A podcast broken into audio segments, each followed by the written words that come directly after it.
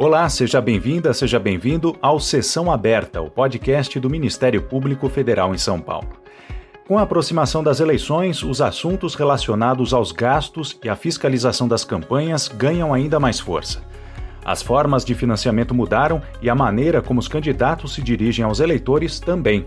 Será que o financiamento público é uma alternativa viável para bancar os custos das campanhas? Até que ponto as doações privadas, que ainda são permitidas no país, podem dar brecha para a corrupção? E mais, qual é o desafio que as redes sociais e outras novas formas de comunicação representam para que as campanhas sejam feitas sem trapaça? Quem conversa com a gente sobre esses assuntos é o Procurador da República Patrick Salgado Martins. Ele atua no MPF em Minas Gerais e tem longa experiência em temas de direito eleitoral. Procurador, qual que é a sua análise sobre o financiamento público de campanha? A gente sabe que um dos intuitos desse modelo é coibir a corrupção que as doações empresariais é, fomentavam. Mas por se tratar de dinheiro público, esses recursos também estão sujeitos a desvios e, e usos irregulares, como por exemplo o pagamento de despesas fictícias. Que balanço que o senhor faz sobre essa forma de financiamento? Esse tema de financiamento eleitoral, seja financiamento do partido político ou da campanha eleitoral, é um tema que está sujeito a diversos fatores que influenciam na sua compreensão, fatores locais, que eu posso assim é, afirmar, como as condições de, de controle, de transparência, é, das verbas utilizadas, a estruturação do Estado para fiscalização desses recursos, do modo de sua aplicação, a própria cultura é, do, do, local onde o partido vai atuar na, no processo democrático, tudo isso influencia a forma que compreendamos o financiamento eleitoral. E o estudo que eu tenho feito no tema, desde o tempo em que atuei com perante o Tribunal Regional Eleitoral de Minas como procurador regional eleitoral, o estudo tem me mostrado que o fator principal de questionamento, de judicialização, de indignação popular com relação aos recursos utilizados no processo eleitoral não está relacionado à origem do recurso, se pública ou se privada. O fator principal de indignação, de questionamento, está relacionado à falta de transparência, de controle desses recursos e de punição. Então, muito se questiona se o modelo adequado seria de financiamento exclusivamente público, ou financiamento exclusivamente privado, ou se um modelo misto. Mas os estudos feitos é, no âmbito até mesmo internacional demonstram que não se trata, na verdade, da origem do recurso, mas da sua aplicação, da sua transparência e do seu controle. O que eu tenho observado também pessoalmente é que cada vez mais o financiamento público vem recebendo um reforço no âmbito das nações. Os países vêm cada vez mais aumentando o volume de recursos públicos no processo eleitoral para poder diminuir, como foi apontado no questionamento, as influências oriundas do financiamento privado, especialmente aqueles feitos por pessoas jurídicas, por empresas. Uhum. Bom, o senhor falou que o destaque deve ser dado à transparência dos gastos de campanha, mais do que é, as discussões sobre a origem desses recursos quando a gente fala de corrupção eleitoral. Mas ainda nessa questão das fontes de financiamento, eu queria perguntar sobre as doações de pessoas físicas, né, que seguem permitidas. Isso não constitui uma forma de manter brecha para que interesses privados continuem sendo patrocinados é, no exercício dos cargos pelos candidatos eleitos? O financiamento privado, é, como disse no tópico anterior, ele não necessariamente conduz à prática ilícita de corrupção política, porque não se trata, na verdade, da natureza do recurso que ingressou no processo eleitoral, seja estruturando o partido, seja possibilitando maiores recursos para uh, estruturar uma campanha eleitoral.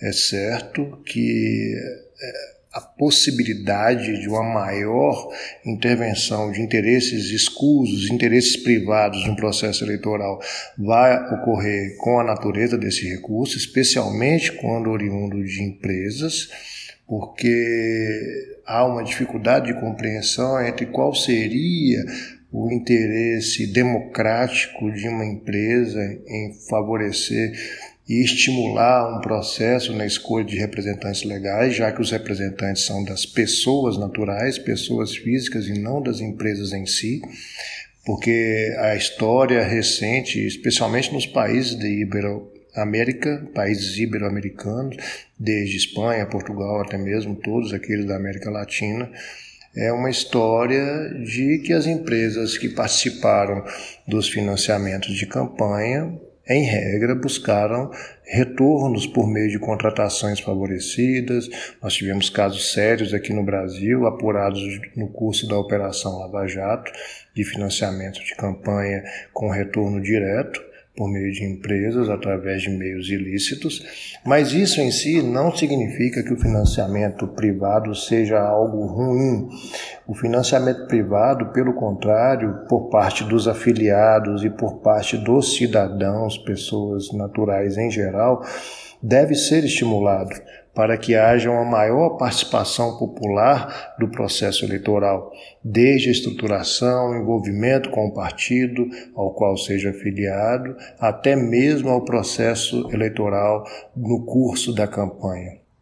É, nós temos então é, uma, uma, uma ideia equivocada de que a natureza do recurso leve, consequentemente, a uma fraude, a uma corrupção, a um desvio. Não. O problema não está na natureza, o problema está em si, na falta de transparência dos recursos utilizados, na falta de controle e de punição desses recursos.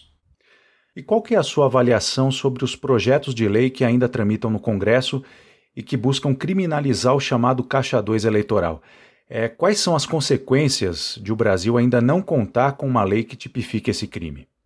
Infelizmente, a prática de caixa 2 de campanha, que é a, a contabilidade paralela, o que é isso? É a principal fonte de, de fraude no processo de financiamento eleitoral, porque você movimenta recursos, recebe recursos e utiliza recursos sem declarar, sem informar a autoridade competente, no nosso caso, a Justiça Eleitoral ao Tribunal Regional Eleitoral, o Juiz Eleitoral ou o Tribunal Superior Eleitoral, porque nós temos na, na, na, no processo eleitoral um processo chamado de prestação de contas de campanha todos os recursos movimentados devem ser informados nesse processo de prestação de contas.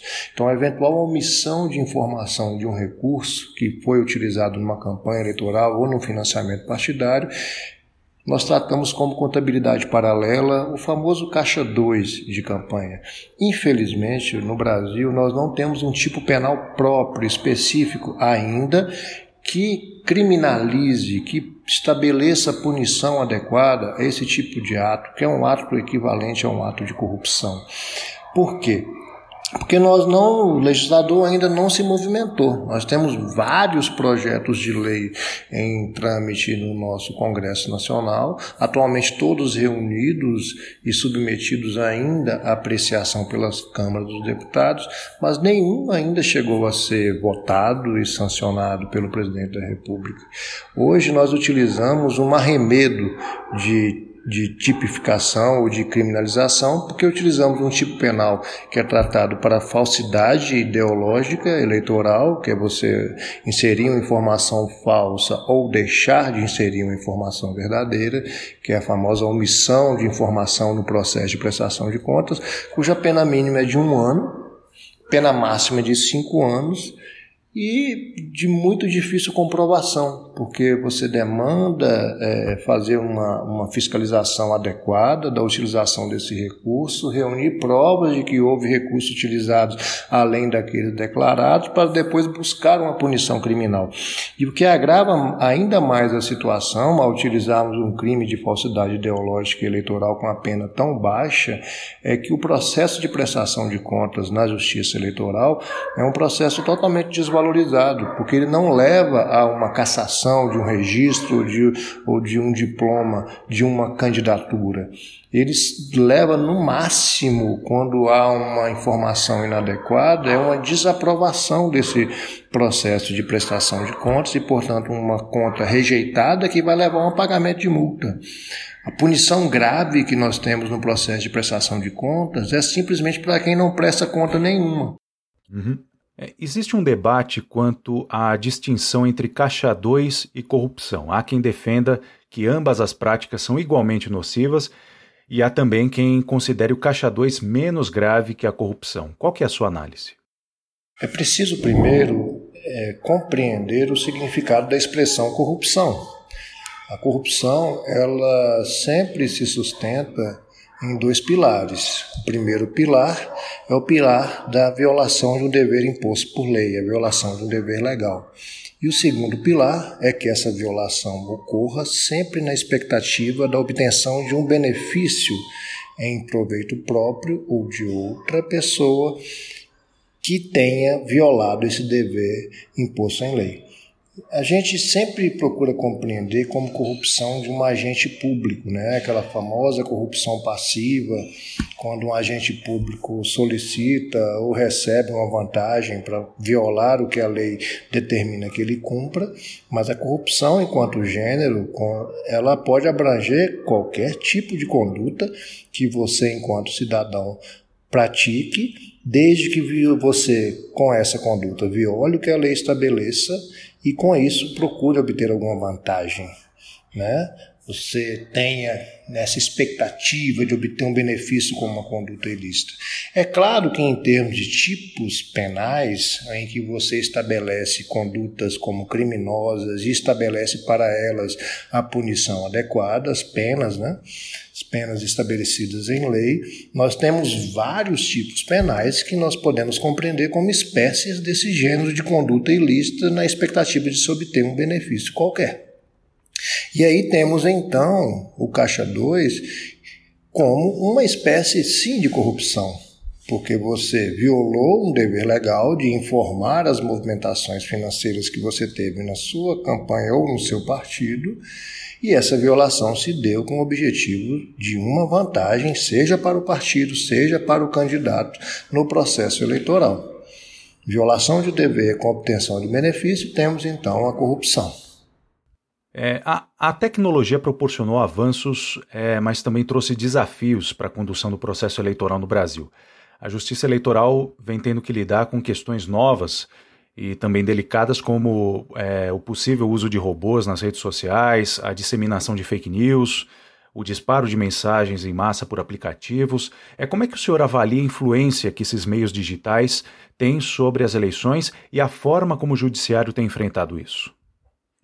Por incrível que pareça, a temática das fake news, que estão em, está extremamente em voga em tempos atuais, com o gabinete do ódio, ofensas à honra em redes sociais, é, ela já está prevista na nossa legislação, já vem tipificada na nossa legislação eleitoral desde o Código Eleitoral, que é da década de 60.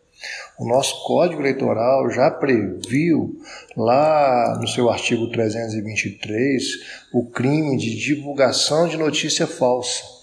O fato de você disseminar, propalar, redivulgar notícias em propagandas eleitorais que sejam inverídicas com a finalidade de influenciar o eleitorado é crime. Além de estar prevista essa conduta como crime no Código Eleitoral, a Lei das Eleições, que é uma lei mais nova, de 1997, ela prevê também um direito de resposta como opção civil. Além de tudo isso, desse crime de divulgação de propaganda falsa, desse direito de resposta por parte do candidato que tenha sido ofendido, nós temos o crime de calúnia, difamação ou injúria eleitoral, temos também um crime de divulgação de pesquisa falsa. Temos já precedentes com a aplicação desses tipos penais é, no campo do Twitter, pela Justiça Eleitoral. Então, a, a temática da honra, da lisura, da moralidade do processo eleitoral, essa temática já vem devidamente tipificada na nossa lei eleitoral.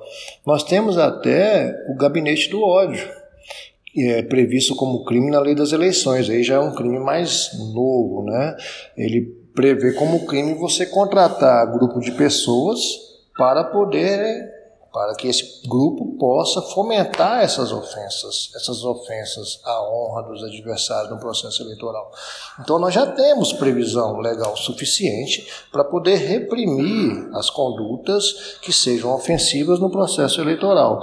Sempre, é claro, é, analisando em cada caso se não se tratou exclusivamente de uma crítica contundente no âmbito da liberdade de expressão, de manifestação do pensamento, especialmente em se tratando do jogo político eleitoral, em que a crítica é necessária, uma crítica necessária e, portanto, atípica, não considerada como ilícita.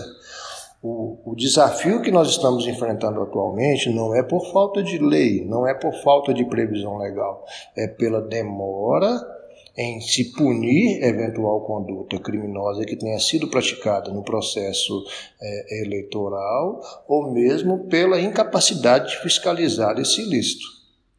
Um outro desafio que nós temos enfrentado é a tentativa por parte de, do Poder Judiciário, em especial por parte do Supremo Tribunal Federal, é, por meio do inquérito das fake news, ou também chamado de inquérito do fim do mundo, de justificar a sua conduta repressiva das manifestações em geral do pensamento por meio de atos que, no meu entender, ferem é, a dignidade do próprio fiscalizado, ferem o processo constitucional, ferem a, totalmente a legalidade. É, não dá para você sustentar atos abusivos na ideia de reprimir mentiras, ofensas é, de qualquer modo desregrado. É preciso que o Estado atue no campo da legalidade e nós já temos lei para tanto. Sequer é necessário criar uma nova lei, como está se tentando no âmbito do Congresso Nacional, lei da fake news, que na verdade é uma lei de censura. É preciso que as pessoas estejam livres para se manifestar e sejam devidamente investigadas e punidas em cada caso, mas não de modo generalizado. Essa foi a nossa conversa com o Procurador da República, Patrick Salgado Martins. E nós estamos chegando ao final dessa edição do Sessão Aberta, um podcast produzido pela Assessoria de Comunicação da Procuradoria da República em São Paulo. Muito obrigado pela sua companhia e até a próxima edição.